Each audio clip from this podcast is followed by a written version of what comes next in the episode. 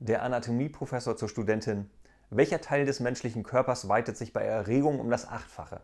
Sie wird rot und stottert. Ähm, der, ähm, das, ähm, falsch, die Pupille, entgegnet der Professor. Und Ihnen, gnädiges Fräulein, würde ich raten, mit nicht zu hohen Erwartungen in die Ehe zu gehen.